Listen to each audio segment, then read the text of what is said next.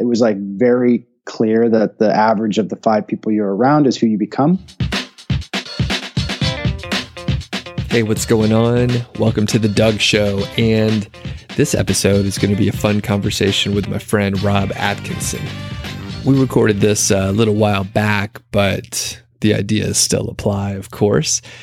This episode is on the thousand day rule. And this is a concept that, uh, you know, I'll define a little bit more in depth later.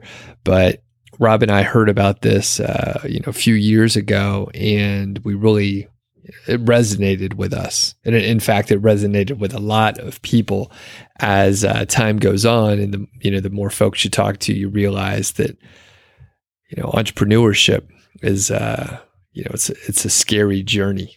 It's a scary journey. And Rob and I, we kind of got into this affiliate marketing game um, by accident. We found it uh, while we had full time jobs. And then we slowly got obsessed with the concepts, and both of us at different points in time took, you know, some leaps of faith to go uh, to go for it and, and to like make this our full time gig. And luckily, um, we stuck with it. Like each of us stuck with it for long enough t- to make it work. And part of the thousand day rule is that to like stick with it. I'm going to break in here and make a couple quick announcements and let you know a few things about this episode. This is actually a rebroadcast. So, this was episode eight of The Doug Show, which turned out to be pretty popular. And it's one of my favorites overall, just because of the topic and, you know, the thousand day rule, chatting with Rob, and that sort of thing. The other part is I caught a cold. I caught a cold because I've been traveling. I've been visiting with family around the Christmas and holiday and New Year season.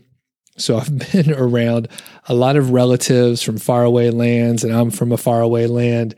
And everyone seems to be a little sick. And I caught a cold. I haven't been getting enough rest.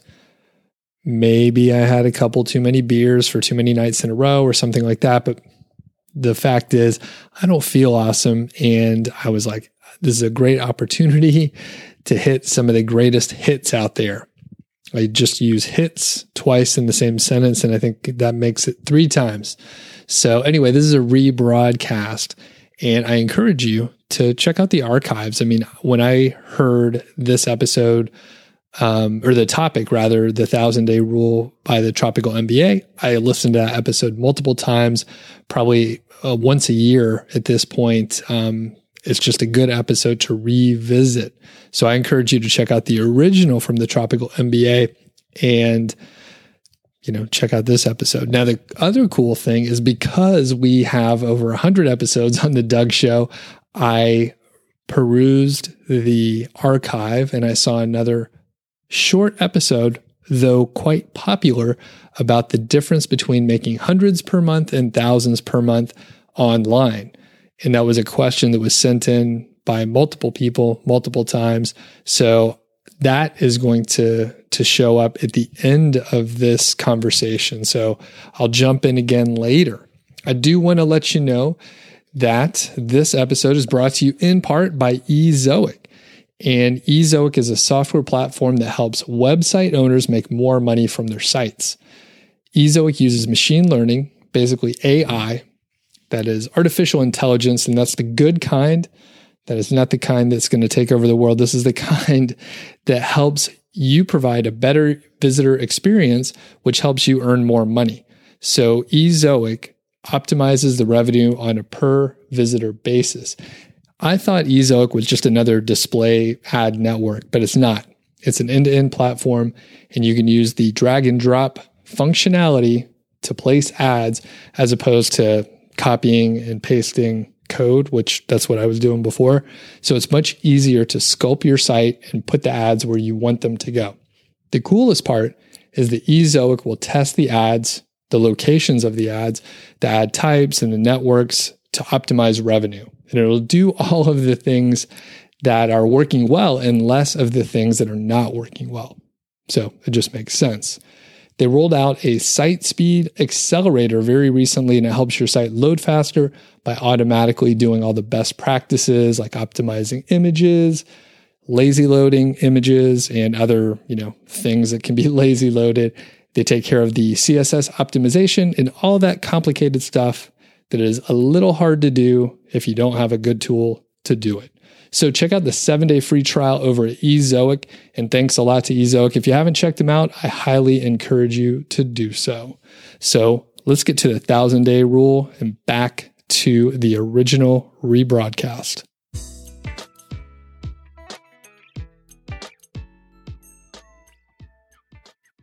There's a post over on uh, my blog niche site project and i titled it the niche site roller coaster.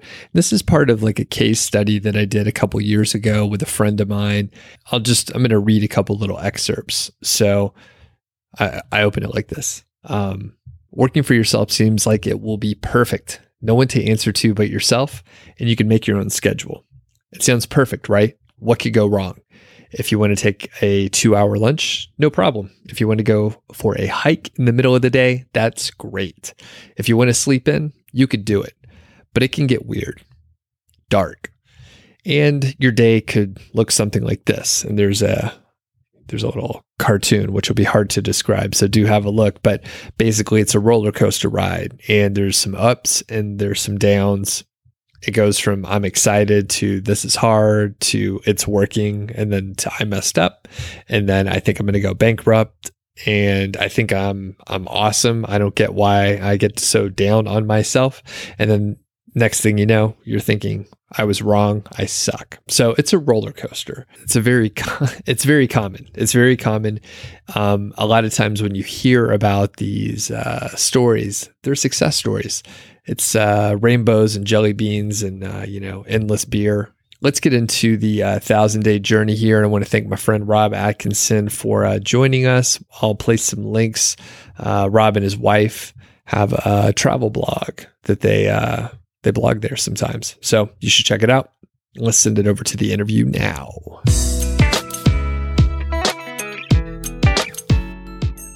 Today we're talking about the thousand day rule, and we got this from the Tropical MBA. That's a fantastic podcast out there. I'm going to define it real quick. The thousand day rule. This is by Dan Andrews. It's called What Living the Dream Really Looks Like. Our basic hypothesis is this. You'll be doing worse than you were doing at your job for a thousand days after you start your Muse business. Again, this is still Dan talking. I've seen it happen a bunch of times. For many of us, it's been almost exactly those thousand days it took for us to get back to the level of income we enjoyed in our corporate days. I'm sitting here with my friend Rob. How's it going over there, Rob? Good. Happy to be here. How are you doing? Doing really well today. And I'm excited to talk about the thousand day rule. By the way, we'll link it up in the description so you could check it out yourself. But when I first heard about this thousand day rule, I was like, that makes so much sense. I was probably, you know, 300 days in, so I could, I could sort of feel what they were describing. And we're going to go through what uh, Dan Andrews describes as the yearning, the great hope, and the grind, and then the sunrise. So there's sort of four stages that you sort of go through. We'll go through each one, but I, I totally remember like being sort of on the early stages learning about this thousand day rule. Rob, when did you first hear about this? Uh, I've heard about it just, I think I've listened to them before and just kind of heard it. I didn't actually know that it was so much about like replacing your old job's income or whatever. I just thought it was more, they meant if you do something for a thousand days, and you stick to it, you don't quit along the way, you know, you're you're essentially going to be successful, proficient in it in that regard. Now that I've heard about it, actually, I and I'm doing the math in my head as you're explaining it, it's like scary how on it is for me. Yes, and we probably should have started recording earlier, but we were kind of going back and forth where I mean basically we remember each, you know, sort of one of these stages, but the the big thing that we remember is like early on where we were so impatient. We had our day jobs that we hated, and we just were like, we're smart, we're really dedicated, we'll outwork other people. Like, we want to do this. but we we're still in the first 60 days or 100 days and you can't really rush it and you know i think everyone can relate once you get past that certain point so let's um let's go into the yearning phase and this is before your 1000 days so for me this was you know working the corporate job and not really like even knowing that there was internet marketing out there or that we could work for ourselves. I didn't ha- sort of have like an entrepreneurial background or anything like that. So, how about you, Rob? Like, it's very, very similar. I had no entrepreneurial background uh, up until December of 2012. I was just kind of coasting along. I think we talked in another series, I'm not sure, but I mentioned how we were driving home from Canada to see family with my brother, and in the back of the car, I was looking at on my phone and I googled how to make money online, and just that was that started the yearning for me. Gotcha. And then from like that point, like how long was it until you like launched your first site or took your first steps? Uh, yeah, I think I launched like a, a very fun, uh, kind of sports related blog a couple months after. So that would have been February of 2013. Okay. Um, but then didn't really transition to, into like really trying to monetize and strictly going for that route until probably like May, June of, of that year. Uh, yeah, 2013. Okay, cool. And it's it is interesting since we were sort of in the t- same timeline. There it was a few months after you, um, and I found smart passive income and found you know niche sites and the idea of affiliate marketing in general in around like April of 2013 or so so right around the same time now a couple things that that Dan mentions in the yearning phase are you hate your job so I think I don't yep. know if I hated it at that point but I wasn't super happy and you nodded you, you didn't really love your job at the time yeah I think hate's the wrong word like I liked the people it gave me something, but I just didn't like the path, and I knew there was something missing. That, right. Yeah. And I think, you know, there were definitely portions that I I did hate. So there, there were there were pieces that I did hate, but I think it's kind of like even if you don't hate your job, if you're just like accepting what's given to you, like I did fine in high school and then I was able to go to college and make it through without much debt. I worked and, and got scholarships and stuff. And then I got a job, a reasonable one. And I never really like, I never had to do anything to stretch. And it was, it was just like complacent, a little bit boring. It was generally fine, but I wasn't like accomplishing anything where I was like proud of it, if that makes sense. Completely understand. Yeah. So next, as, uh, as we go through the yearning phase, again, I, I link it below so so you could have a look yourself. You're failing at affiliate marketing. You try to talk about this stuff with your family and friends. You're trying to partner up with your friend or girlfriend or boyfriend, and you're buying a bunch of domains. You're starting a bunch of projects, and you're stopping when competition shows up. And uh, yeah, I think that's 100% accurate on my side. What what did you see on your side?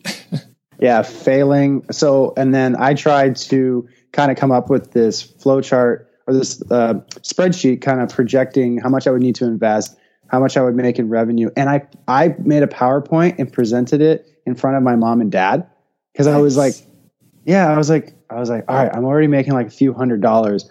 Uh, I was like, I think I my site got crashed by the way right after.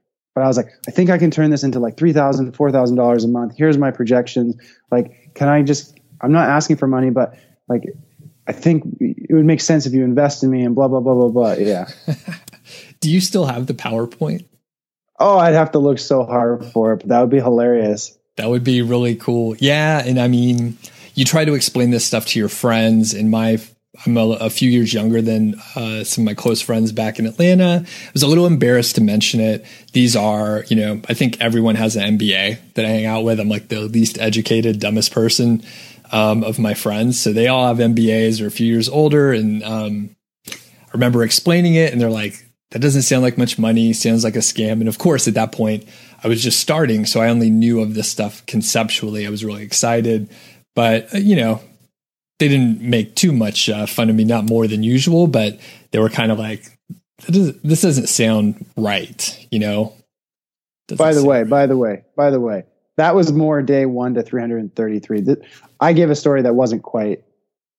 Oh, uh, sure, sure the unit. I skipped ahead. My apologies. so I said I was making like three or four hundred dollars. That was like a good year almost after since the day I kind of jumped into it. So good call. Good call. Yeah, I, I it it blends in because there's definitely like the yearning part where you have a job before you've yeah. actually started doing things. So there's definitely a blend. Um, and it's they just very, my friends just thought I was just like just some weirdo. Like how like I was like showing them websites and this and that. And they're like, cool. they're like, sure, whatever. Yeah. So, um, and that, that's really cool that you did that presentation, which, yeah, I'll, I'll see if you could find it and you, we could go over that. But the, the interesting part is a lot of the yearning is, you know, you're sort of unhappy, you're kind of trying, but you're giving up early. And I, I actually see this a lot. And in fact, when when I move to a new project of some kind, it ha- like it all happens again. So we, we may touch on this more after we get through all the four phases here. But like when I started working on YouTube, for example, it kind of resets, right? So that's interesting, and you have to remember that um, like you get through it. So the last point that they they mention on here is before uh, or, or sorry, the last point they mention with the yearning is you write bitter blog post about the four hour work week, which is kind of funny because it you know a lot of people got their start via the four hour work week and when you try it and you hit competition or it doesn't work like you expect you get a little upset and um, you know, I think a lot of people are bitter up front when they see other people succeeding. They think they should be doing better. 100% agree. So day one to day 333 is called the Great Hope. So I'll sort of open open it up and say, uh, or I'll open it up and mention a few of the points that Dan has here. So you stop playing around with your GoDaddy account and you get to work on putting a buy button on a website.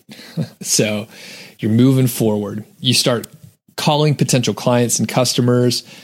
You stop talking to family and friends and start hanging out with entrepreneurs and people you share your journey. That's a big one. You work out some funky deal for cash runway. You take on freelance work. You negotiate a severance package and you ask friends and family for money like an idiot, and so on and so forth. And they do know most people quit here but you do not. You have the eye of the tiger. So, what do you think about about this uh, the Great Hope section, Rob? Uh, yeah, just just one I'm trying to look at. You stop talking to friends and family, and you start hanging out with entrepreneurs. I think uh, you know, how, starting to read different blogs about entrepreneurs and their path, it was like very clear that the average of the five people you're around is who you become. I think they mentioned that in Four Hour Work but I can't remember. Uh, so it was very clear that this playing around, this yearning stage was over.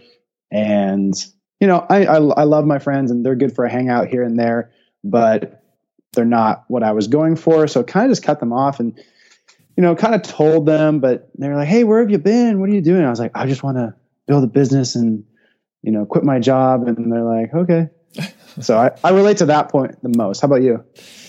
Yeah, I think I think that um, is the primary thing, and then we can link to our mastermind discussion. But you know, at that point, you and I figured out like, hey, we need to like be around people who are kind of trying to do the same thing, and we have the same vocabulary, and we have the same drive and stuff like that. And it really, you know, it makes you feel a little bit more validated, even if you don't have the revenue to like back it up. Right. But since we're all moving forward, like it's not, uh, it's not sort of like an empty, an empty thing. It's, it's actually meaningful for, you know, some of the other stuff, you know, you, you take on freelance work. Um, and everyone thinks you should take a vacation and get back to your old self. So, I mean, I think just the fact that um, I did take on like some freelance work, like right when I was getting started. This is actually kind of a funny story. I was I went to a Starbucks, which I rarely work at uh, a Starbucks, especially at, at, the time. But I was sitting there and I was working on my first site, and I heard some people next to me um, talking about SEO and ranking, and I was like, "Well, that's random." I couldn't keep my mouth shut. I'm pretty, um, you know, introverted and quiet generally, but I was like, "Are you guys talking about like links?" Which they were. They were talking like straight up our SEO language, and it was like a fitness instructor who was doing like sort of local SEO, and he was coaching, you know, one of his uh, mentees or whatever. So it was interesting, and I sort accidentally right talked myself into a freelance gig. I had no idea um, about you know local SEO or this sort of like competition that we'd be facing. I didn't know how to price it, so I was like, "Hey, let me take a look. I'll research it." But roughly, then I threw out something like eight hundred dollars, and I could do work for you in like you know over the next six weeks, and basically like put a proposal together. It, it, didn't work out right. I think a Google update happened around that time, so like I did work and nothing bad happened. But then after some time, um, other things that he you know gray hat stuff he was doing like brought his site down. So anyway i took on freelance work by accident just because like i knew the right words to use and i was like hey here's my site. Watch this. You know you could google your site and it pops up. It's like that's all the the street cred you need right there. So yeah it's it's really a grind in that first um, you know 300 days. When you started rob did you like sort of spread yourself thin? Did you like work on too many things or were you able to just stick with something? Uh, definitely too many things. Like it would be a month where I was like, I'm going to do this site. And then I'd put up the site, which, you know, good job for getting it up. But then I'd be like, well, I'm not ranking. So next site. And then an, another one. And then I don't know, somehow a little bit of patience. My patience got a little bit greater and one finally started to trickle in the right direction. And that's all you need. And I relate to this other point on the list. You wonder what you were doing during this time. It's kind of like it's like the great hope, as you call it for this period, but it's also like the great hopelessness. Like nice. you you feel so lost, right? Like you, you feel in, within you that you've, you have surrounded yourself with these people, you're moving in the right direction, um, but you're just like, where am I in all this? And you you're you're you're completely lost. Yeah, totally, totally. So the last point that Dan made is most people quit here. You do not. You have the eye of the tiger. And I think, I mean, that could be like the theme for the whole the whole thing here. I mean, in the first year, which is a pretty long time, if you stick with something for a year and let's say you put in an hour a day, like 3 days a week, that's a lot of hours. I mean, if you figure out, you know, if you practice an instrument for that long, like you'd be pretty decent at the end of the year and most people they don't get past that first part and like sticking to it. So, did you have the urge to quit in the first year? Was it an option for you or? I think, uh, let me see. So, August of 2013. Now we're going. So, I said I started in December of 2012. So, that's nine months. I actually was so frustrated that I stopped. And then I didn't look at anything for three months. And I don't know if I've told this story, but I came back December of 2013 around Christmas time and I was checking, and one of my articles was on page one and getting traffic. And then I threw in some affiliate links. Next thing you know, I'm making like 10, 20 bucks a month. And I was just like, wow, okay. So yeah, quit and got lucky. So I think with the, the first year, you're just like scratching and clawing and you're just hoping for one thing or a few things to go your way. Yeah, totally. That and that's pretty. So it's pretty interesting that you mentioned it that way. So you basically quit, but you did enough stuff like in the first nine months or whatever that the momentum was there, and you luckily went back to check, and it was working out, huh? I mean, like, I want to say to you that I would still be here without that, but who knows? You know, like maybe that was the deal breaker.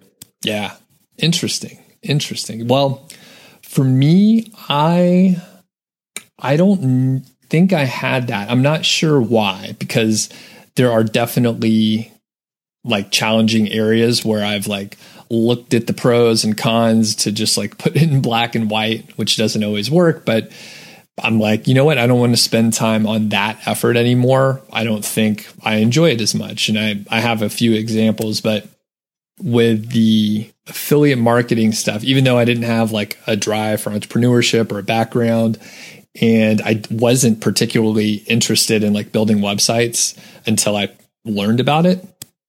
I think because I launched Niche Site Project, my blog, within the first year, I was like committed and in. So, you know, going back to one of the earlier points, like you put a buy button on your website, you're you're calling, you're talking to potential clients. Like I did all that within a year and then I was like, you know, there's some level of accountability when you have a website where you're like, I'm going to do this stuff and it's a long-term project. So I always kind of had that view. There were definitely areas in which I was like, you know what, I'm going to quit that part. I don't like that part. I'm I'm out, but yeah, I, I have a weird, uh, stubborn personality. I think. That's so the blog. That's what the blog says. worked. sorry. No, the blog. Ahead, the blog worked for you. It kind of like kept you accountable. And something we talked about on a different episode was uh, masterminds, and we'll get into that probably because it's in a different section. But had we had those, well, had I had that earlier, I might not have had that three month quitting time. Ah, that's true. That's a good point. Cause like probably someone would have been like, Hey, just stick with it or tweak this or tweak that. And you would have had a little momentum to keep you going. Yeah. Your perspective's really off in that first year. Yes. Especially, yeah. If you don't have the, the five people that can help pull you up, the, your perspective will be way off and, you know, little support. In fact, there's probably a lot of people like trying to get you off the, the task of what you're trying Absolutely. to do. Absolutely. All right. Um, next phase is the grind. This is day 334 to 666. So I'm going to hit the bullet points that Dan talks about. You have customers, you have clients, you have too much work. Your friends and family think you've gone mental. You don't visit your family, even though you're location independent. Your old friends think it's a fraud. You're chasing a dream and they say, get a real job. You have no money your business gets written up as a thing you want to be mentioned in and no clients, sorry. Your business gets written up in that thing you want to be mentioned in and no clients come from it. You have constant paranoia, like what if your site's hacked?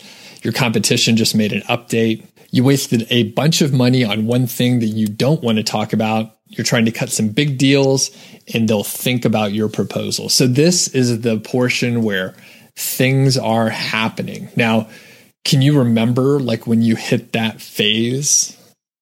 Yeah, right in the middle of this. So again, this is essentially this is between year two and no, no year one and year two, right? Yep. Yep. So towards the summer, so we're just we're just saying like it starts in the beginning of 2013 for me. So the beginning of 2014 is like the start of year two, uh, one full year has gone by.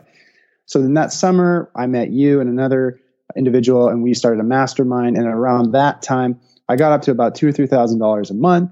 And relating to this, your location independent. That's when my wife and I quit our jobs. We moved to Thailand uh, in like October, November of 2014. So right in that period, things are starting to shift in the right direction. Money's coming in. It's not an amazing amount of money.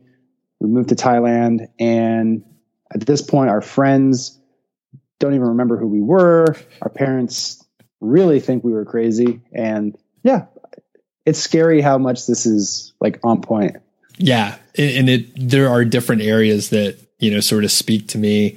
Um, you know, I didn't potentially have too many clients or customers, but I definitely felt like I had too much work. For me, I still had a full time gig and I was doing like more and more on that job like through this period. So it was probably like the most productive like year, two years or so where I got a ton of personal projects done and then I was getting promoted, doing well in my day job. It's weird how that works because I was probably wasn't getting enough sleep, but I was like running on, you know, not different than I am now, but alcohol and caffeine pretty well. it's what my body needs, I guess. So the the um one thing that is really interesting to me, it says your business gets written up in the thing you wanted to be mentioned in, and then no clients come from it. And I could say that again and again and again, that is what happens. So you think, right? You think, hey, if I could just get mentioned by this person, or if I could be on this podcast or on that YouTube channel, or if they cover me on the news or fill in the blank like thing that you think you need, it's usually like 99.9% of the time, nothing happens. You may get a little bump, but it's never the thing. There's almost never one thing. I hope, I think it's like a cumulative, like step by step by step. Slowly, like people will hear your name, they'll know who you are, stuff like that. But for me, there's never been like a thing that like brought me to the forefront. It's just been like, you know, small, tiny good things happening. So do you have anything like that? I know it's slightly different in, in your uh, world. Yeah, I don't, I don't have anything because my world, like unlike creating a blog, it's very much behind the scenes. Um, I will say though, one thing that you know at, at the surface for that I saw from you that appeared to be a big thing, but in reality, it's just this one point in time. It was like a little spike, and like you said, it keeps going. Was when you got featured on Niche Pursuits podcast. Now, yes. now, just between you and me, that's the first time I ever heard of you. Nice, nice. Well, and that one probably was the only one where it was like, um, like a launching point. And I think you know part of it is potentially um, just you know it was the right timing for like niche pursuits and me. And it was also just launching my blog. So it was within like that that sort of uh like guest post and then the podcast like those were sort of prerequisites for me even launching the site. So like i was talking with spencer before um, i was going to launch the site if that makes sense. So right but even as even as positive as and as big of a spike as that must have been, I still think to the point it's always incremental and that wasn't the end. Like you don't just stop there and that's it. You still have to keep putting chipping away and stuff like that. Yep, exactly, exactly.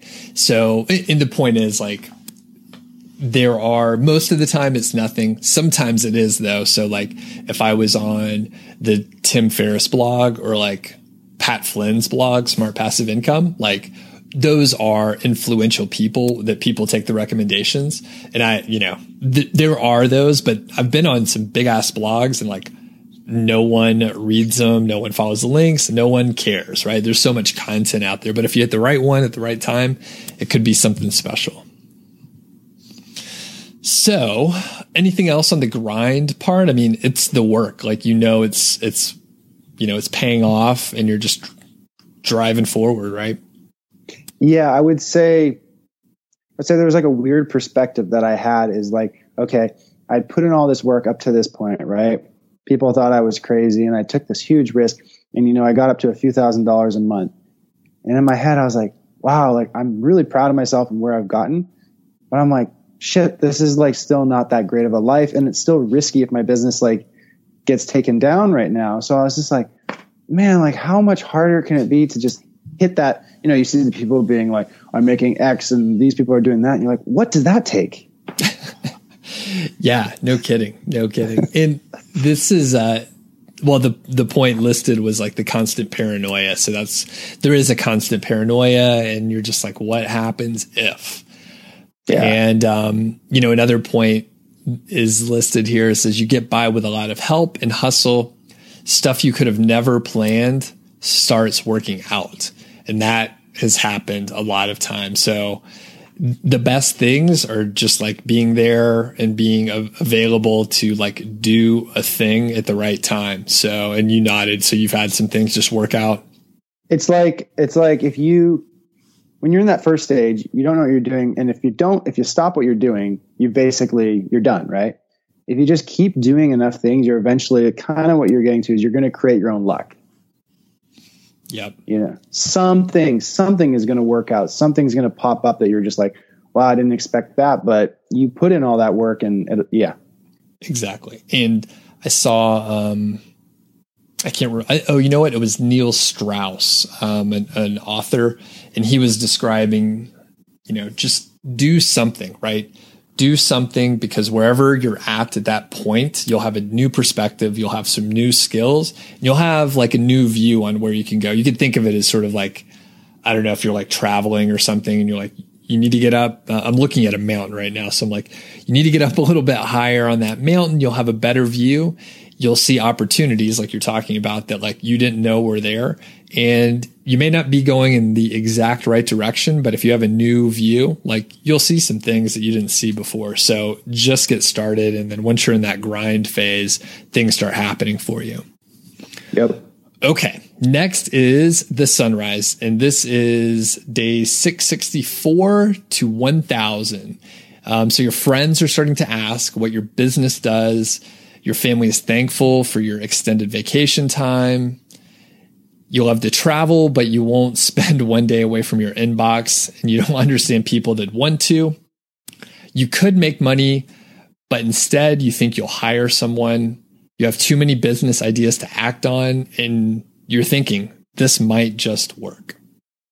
You're thankful, you want more, and you have a list of high quality problems. So I think I think I'm in this sort of phase here now. Are you are you there, Rob? The this one? Yep. The sunrise, yeah.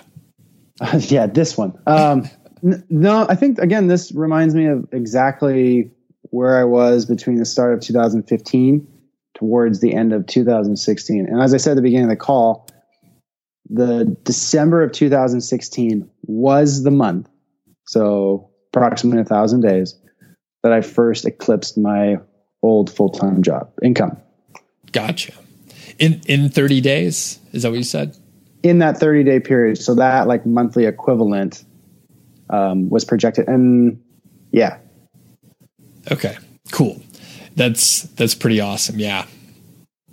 So, and it, I think like one of the big things here. So in the in the previous phase in the grind, you're sort of like in disbelief. Like the whole thing is in disbelief. Um, you're realizing that it could work, and then in the sunrise phase, you're realizing, hey, it is working and I feel a little bit more secure. Perhaps you've taken, you know, other measures to like mitigate risks and you understand the risks and you understand, you know, it's not the worst thing in the world. All businesses have risks or you, if you have a job, you can get laid off, right? There's no, no one's safe. If you want to look at it that way, no one's safe. But, um, yeah, when you hit this point, I think, and, and from talking to other people, I think usually you end up making like many more times what you could have made in your corporate job, like ever. So I don't think I would have made much more than I was making for like the next um, 20 to 25 years or so. I just didn't have the the drive or the political like corporate savvy to put up with it. Um, you know, f- future employers of mine uh, disregard what I just said, but basically, I think you know you you have a, a, certain cap of what a lot of jobs can can get you to and then after that you're stuck so working for yourself you kind of have an unlimited potential you're only limited by yourself so anything to add to that rob no i just look at this list and i see it says you could make money but instead you think you'll hire somebody so 2015 was the year i hired my first full time virtual assistant. Um, so everything, this is scaring me. Everything is lining up for me. Uh, yeah. My friends were asking more because we had been gone for almost a year now at this point. We had been abroad. So they're like, are you guys ever going to come back from vacation? You know, so people were starting to be like, wow, I guess maybe this isn't a joke. Maybe he can do it. Yeah, and I guess were they like sort of expecting you to come back in uh, like a, a, year or something, and we ran out of savings, so we're getting jobs again or something like that. Probably, and maybe they still probably think it today. yeah, and I think, um, well, I'm not sure my parents understand quite what I do anyway. Um, I think they they they finally stopped calling me for like tech support on their computer. So um, that I think they thought I just worked with computers. So okay, now there's nothing after this. I was going to say it'd be great if there was a, thousand days or more, but you know, one of the points that um, is in the four hour work week, and I heard Tim Ferriss mention this the other uh, day on his podcast. I'll link up to that as well. But it's like, what do you do when you get there? Like, you know, in in the four hour work week, one of the exercises, the dreamline exercise, is to like figure out like what you want to do, how much it'll cost, and you work backwards from there. The idea being like most of us, like not all of us, but a lot of us have like tastes for things and activities that are reasonable. Like you could pay for it if you like rearrange your life a little bit most of the time we just need to rearrange our time and then you'll be you're able to accomplish those things. The point is like once you create some you know muse or you know source of income that doesn't take up all your time then what do you do? And and that is the hard part. Otherwise you know people like like me specifically i will just keep working right? So i kind of enjoy the work that i'm doing. And i could probably work like 12 14 hours a day if i'm drinking a lot of coffee and stuff. And I will enjoy it and I'll burn out. And that's not really the idea. I'd rather spend time doing other things. So for you, Rob, like, do you know when you are like, when you reach your goal and then what do you do afterwards? Or were you able to balance it, uh, you know, your lifestyle and the work along the way so you, it never got out of sync? It's been back and forth and i'm still trying to figure it out. So i wish they had a thousand day and after guide. So there was a while after the thousand days where things got what i would call really good and we were still traveling abroad. And i was just I, I think the level of leisure and work was pretty relaxed. I mean i was working but i wasn't doing anything too crazy. And then uh, recently i've in the last year I've partnered up and we've just it's been like go go go. Um, so th- that's been stressful in some ways, but also the potential payoffs for it are really high. So it's like I'm still trying to figure out what you want, what I want. But I think for most people, if they're like before the thousand days or even like in the first year stage, um, it might be hard to relate to the like once you get past to the thousand days because it's like dude, what are you talking about? Like, I still don't even know if I can do it. And you guys are talking about like deciding what you want to do. yeah. Yeah. I know. So. Yeah. Well, and then the other thing is, it, it never changes, right? It, it's just like it shifts. Cause at the beginning, we weren't quite sure about like where we wanted to, to spend our time because we didn't know like the best opportunity. Now we don't, we have options, right? We don't know where we want to spend our time we still see a lot of opportunities. You know, the numbers have changed. Um, we don't have jobs anymore, uh, you know, full time corporate jobs, that is. We're probably working harder, more hours than we were in our corporate jobs. And yeah, like the uncertainty never goes away, I guess. True. So yeah, there's there's always new risks and and different things that come along. You're never there's never just this time where it's just like ah everything's perfect. Yeah, yeah, and it, it just keeps shifting, and you know you have to have lawyers and accountants and, and stuff like that versus you know a VA to help you do writing. So it's just everything shifts a little bit. I think. Yep. Yep. Okay, to sort of close it out, I was going to mention um, a few of the people that I've interviewed for like five figure niche site. That's my premium course on Amazon affiliate marketing. Rob, you're you're one of them. You're in there. Uh, Kevin Graham is in there uh, Dom Wells, and there's a few others, but those uh, specific guys and myself included, like we started and then we ran into issues multiple times. We, we spent a lot of time spinning our wheels, but we all stuck with it for multiple years. And so the people that you see, like a lot of times the big case studies or, or big uh, sort of influential people that you see on various sites guests on podcasts, etc. Like usually you, that's a highlight reel. Like the stories are highlight reels, and you have to remember that everyone they spent these thousand days most likely, sometimes more, sometimes less, but typically like people put a lot of time in. So if you're in the yearning phase, if you're in the first year, if you can get out of the first year, like I I haven't done any stats or anything like that, but my hunch is if you stick with it for a year, it's probably going to work. Like you're probably going to figure something out. So, any thoughts on that, Rob? Any final thoughts? Completely agree. And like all those guys that you talk about in your course and you've interviewed, they all stuck to it. And, you know, if someone is thinking about joining your course or wanting to get into it, like you have to understand, like, you might feel like you join it and you're going to get all this knowledge and it's going to be perfect. It's like, no, it's like Doug has good information. Plus, you go through the grind, you'll get there. Yes. It, it takes a while. And oh, and I just thought of something else. There are a few other people. So the people I mentioned, we're all about the same age in our 30s ish or so. And there's another set of people which are quite interesting. There's a few people in college, right? So there are 20 or so but when you go back and you look at their stories, their first website was when they were like 15. So like every and you know they they weren't able to spend a thousand days straight on it. They had to go to school and go to college and stuff like that. But like the younger demographic, like they typically put in time earlier. So it's like it's the same number of hours, same number of days.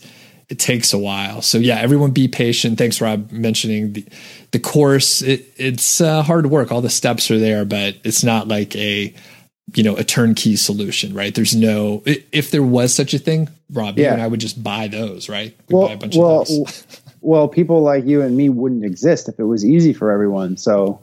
That's true. That's true. Right? Yeah totally totally.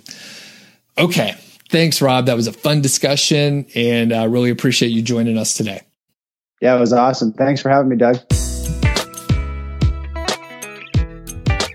Thanks again to Rob. It's always good to catch up with you, man. And uh, I wasn't sure how I was going to end this episode, but I thought, hey, it would be cool to go back and find that first email that Rob sent over. So I I'm like a pack rat, so I keep all my emails, and um, you know, Gmail is really good to search in. They're a good search engine. Google. So anyway, I went back and I looked at the first email Rob sent me it was back in April 5th of 2014. And he said, uh, I'll just, I'm to just to read it. So he said, hi, Doug. Love the work you're doing. I first heard about your efforts from Spencer's podcast. That is uh, Spencer Haws of Niche Pursuits. And I recently saw a comment on John Haver's website and that's uh, John Haver from Authority Website Income. So Rob goes on, as I start to progress in this IM world, I'm noticing the relationships and connections by the world's best. It's a great community and everybody appears to be there for support and guidance. All right. Uh, further, Rob goes on and says more on the connections in the IM world. How did you go about getting onto the Spencer Haws podcast? How have you been able to make so many great connections? I'm guessing the answer is surprisingly simple smiley. Keep up the amazing work. Looking forward to see you move up the ranks. Cheers, Rob. And then I replied back. I said, "Thanks for reaching out. I really appreciate the compliment. Thank you." As you sus- as you suspect, the answer is simple. I just ask people, the other bloggers, uh, about some things. Spencer had a success story series that he was pushing last summer, which was uh, like 2013. And I followed the series pretty closely. And once um, I hit success, I just emailed Spencer. In addition, I reached out to other people in the space, and most of the people are pretty cool. The other part is that I think my writing and blog uh, has a slightly more professional tone than some of the other bloggers in the space. In addition, I have some credibility in the form of earnings. And then I replied, um, asked Rob a couple questions. What's your story? Do you have some niche sites? Are you thinking about starting an IM blog? Thanks again and cheers.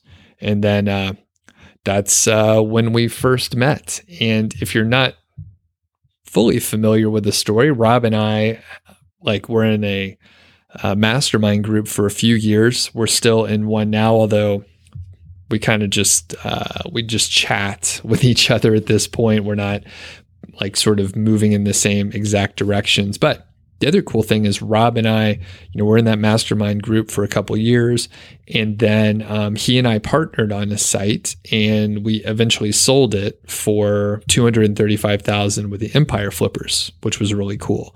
And I'm actually going to be publishing a couple episodes coming up pretty soon where I uh, talk about the story. So keep an eye out for that. I called it Project a White Hat. And if you've been around for a little while, um, you, you may have heard me talk about it before. We haven't talked about it on the podcast yet. So that'll be coming up soon.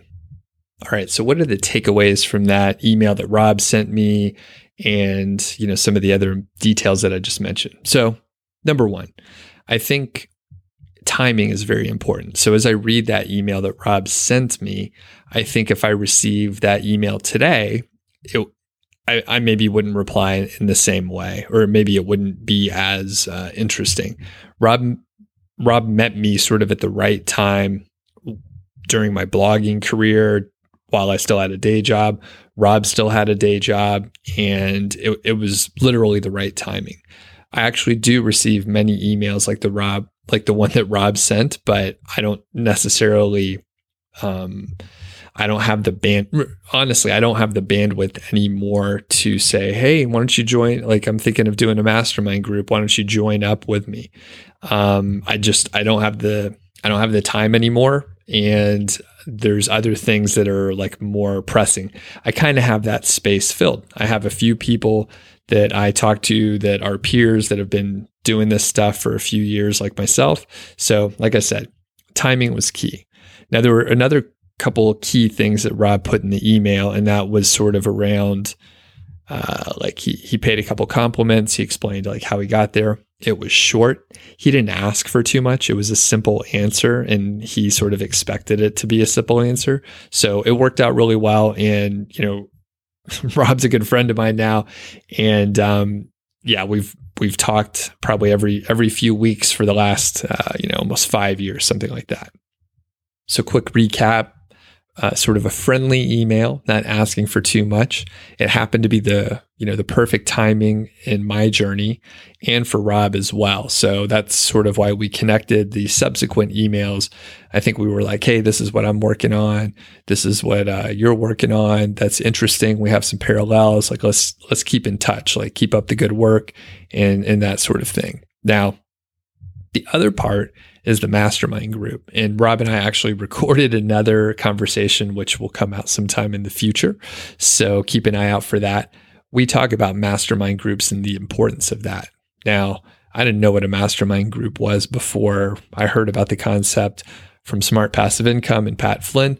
But um, generally, like you're working on something and other people are working on something similar, or at least there's some parallels. You get together, you talk about it, you talk about your problems, you talk about things that are going well. There's a lot of flexibility, but it's sort of like minded people who are driven in a certain way or not driven. Like you just want to be around similar people. Generally, if you're like taking the time to uh, meet with uh, other people and have a mastermind group, like you're you're driven. You're trying to get some stuff done. So that was key, I, I think, for both Rob and myself, and generally um, timing came into play there as well. Like we didn't have groups, but we wanted to meet with other people that spoke our language of internet marketing. And they knew, like, you know, we were surrounded by our friends and family who didn't know, um, you know, who, who we enjoy spending time with and we love them, but they didn't know what the hell we were talking about we're, we were trying to do sort of like new things. We are doing new challenging things, and our friends and family weren't into that necessarily. So as long as we had like a place to go where we could all sort of understand and empathize and relate with each other, like that was good. So the mastermind served as that, plus the accountability where you say, hey, I'm going to do this work and I'm going to like execute it by a certain time, like you're accountable to your group and your group can give you shit and like be um, hard on you if you're not following through with what you say you're going to do.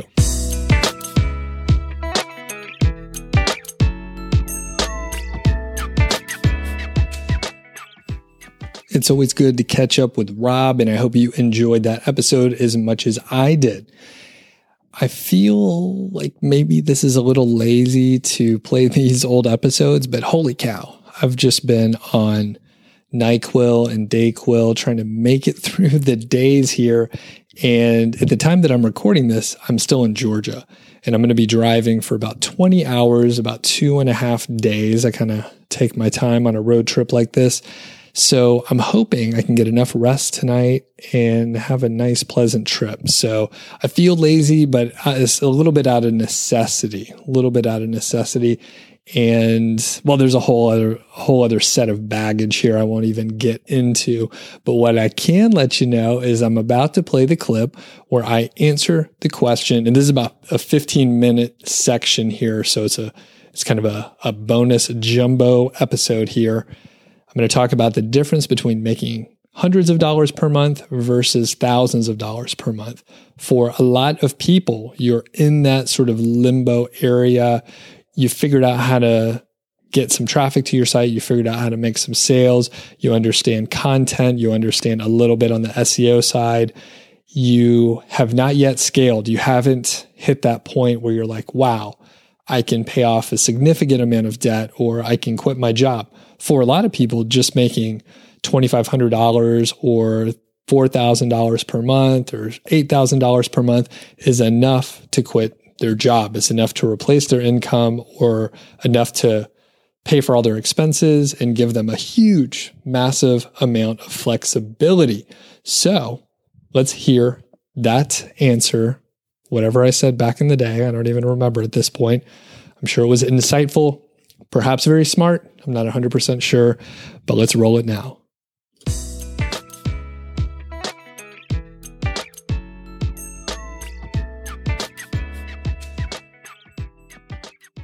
So the person, I don't remember who it was, but uh, the person asked what the difference was between a site making hundreds per month and a site making thousands per month.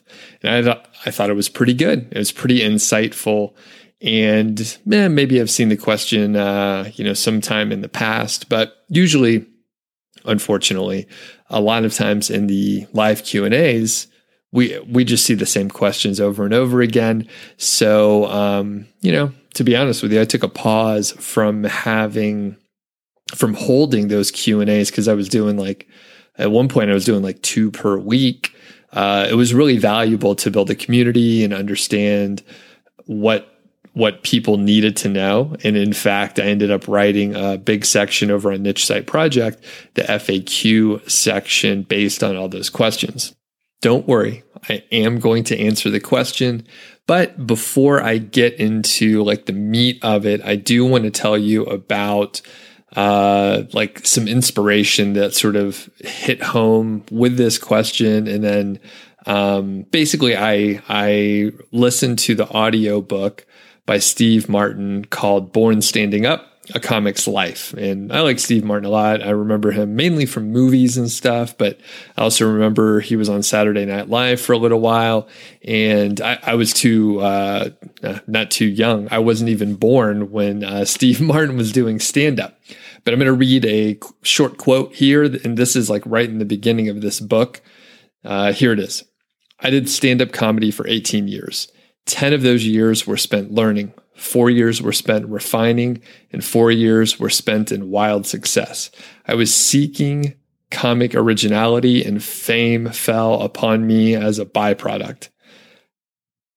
The course was more plotting than heroic.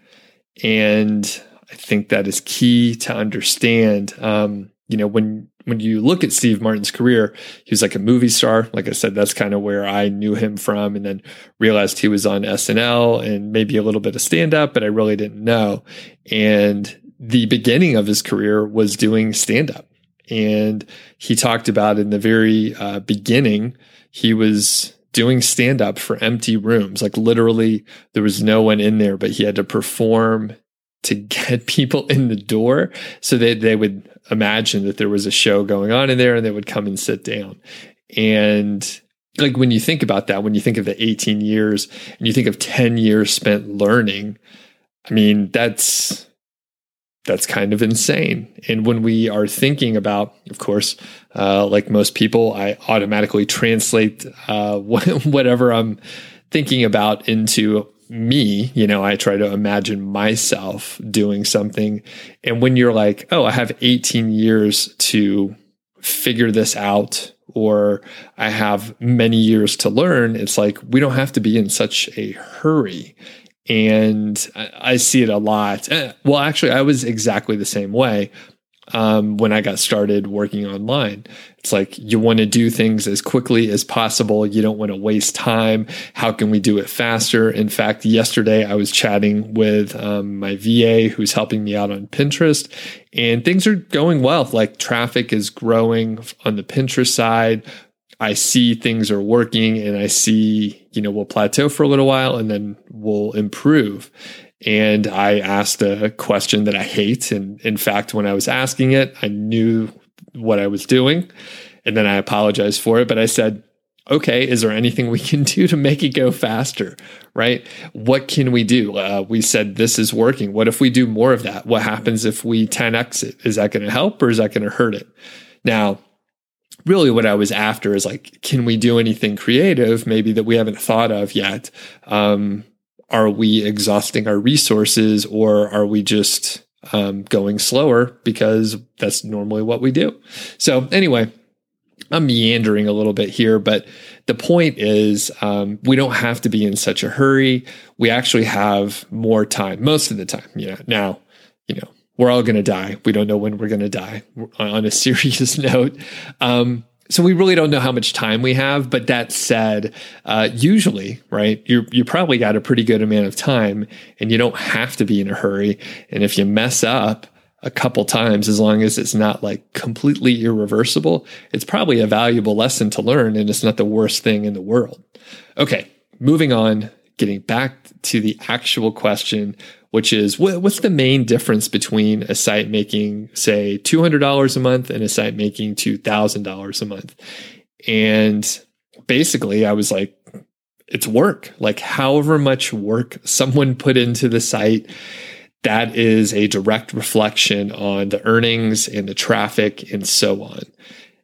Are there exceptions? Sure. But most of the time, if someone's making a couple hundred dollars a month, they probably put a, you know, couple hundred dollars worth of effort, you know, figuratively speaking there. Um, they put in some time and then maybe they stopped working on it, or maybe they weren't, um, you know, putting as much effort into link building, but they were putting all their effort into content, for example. I hear that a lot.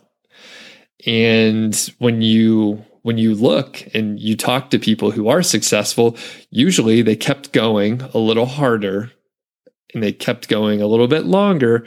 And then the payoff was later. And that is one of the things that um, we forget about when you're talking about like uh, affiliate marketing and you know making money online because there were definitely periods i mean it's a very young um, you know business and business model as far as uh, like online right so basically um, there were periods of time where you could, you know, start a site, spam, uh, like backlinks, have pretty terrible content or even like spun content that doesn't make sense.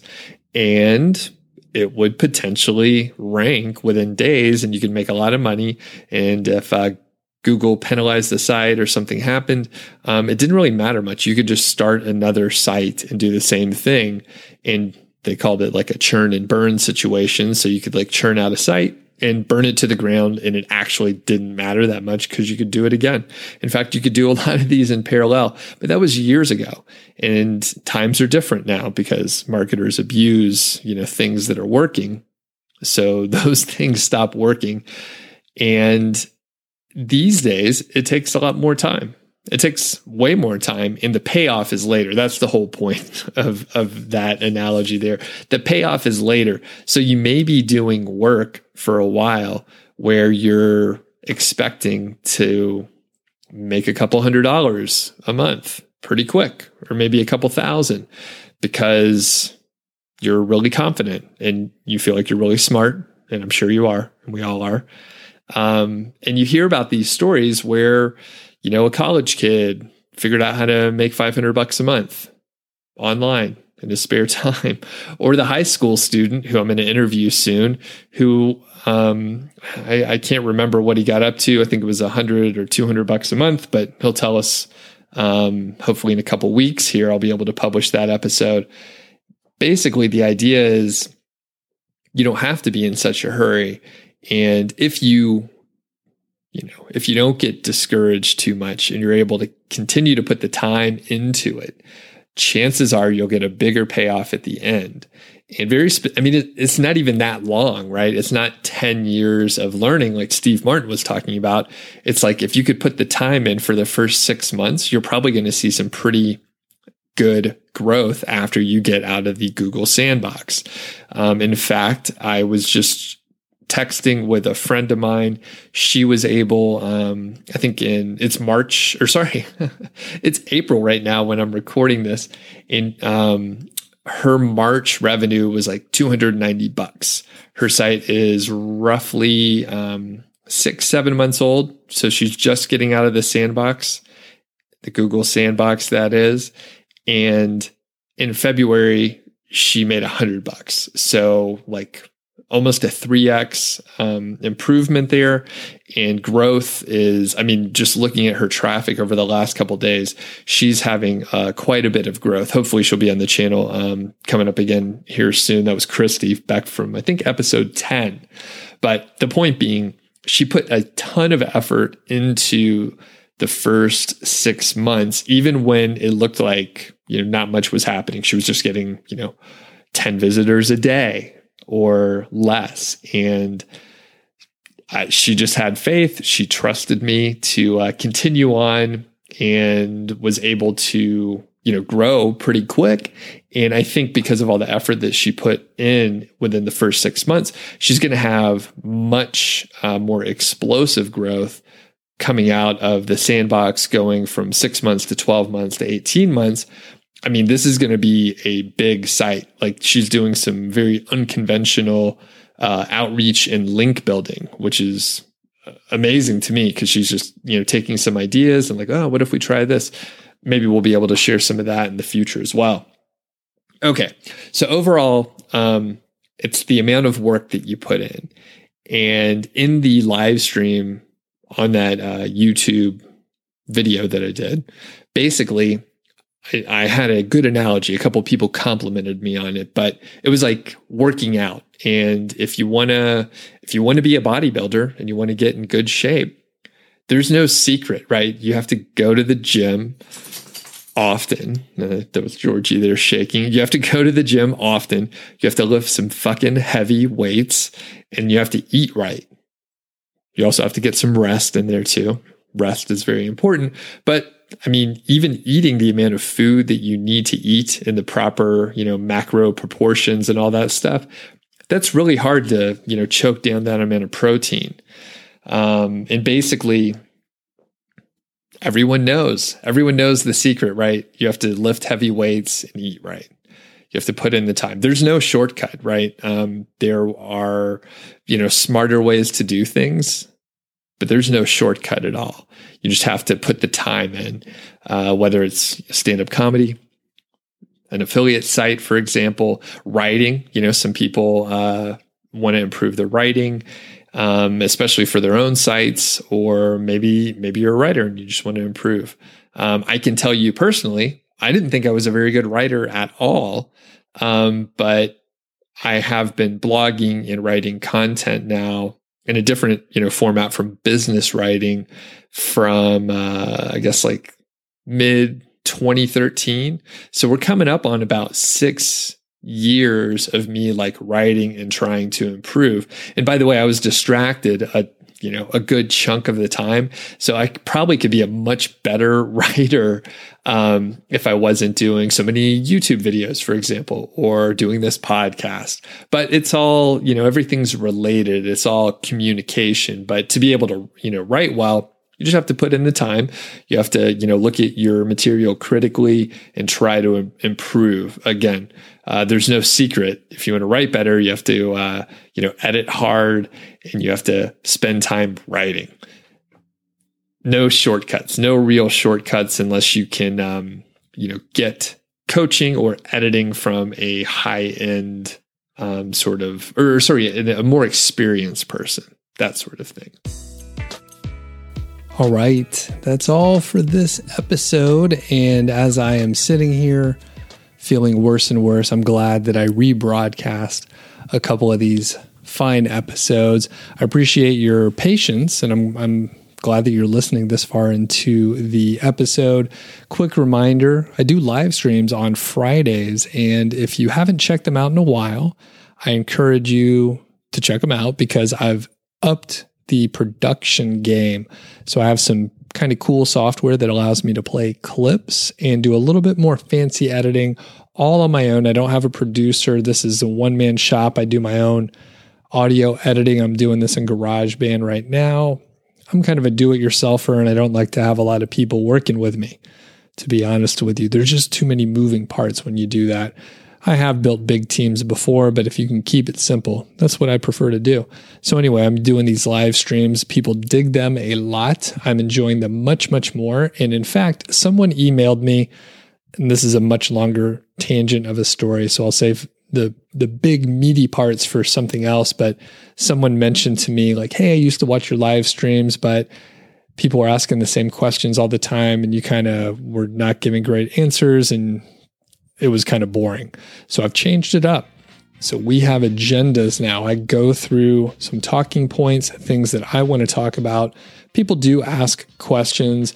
People answer those questions sometimes in the chat. I still answer some live questions, but we have specific things that we cover, and it makes the live streams so much more enjoyable.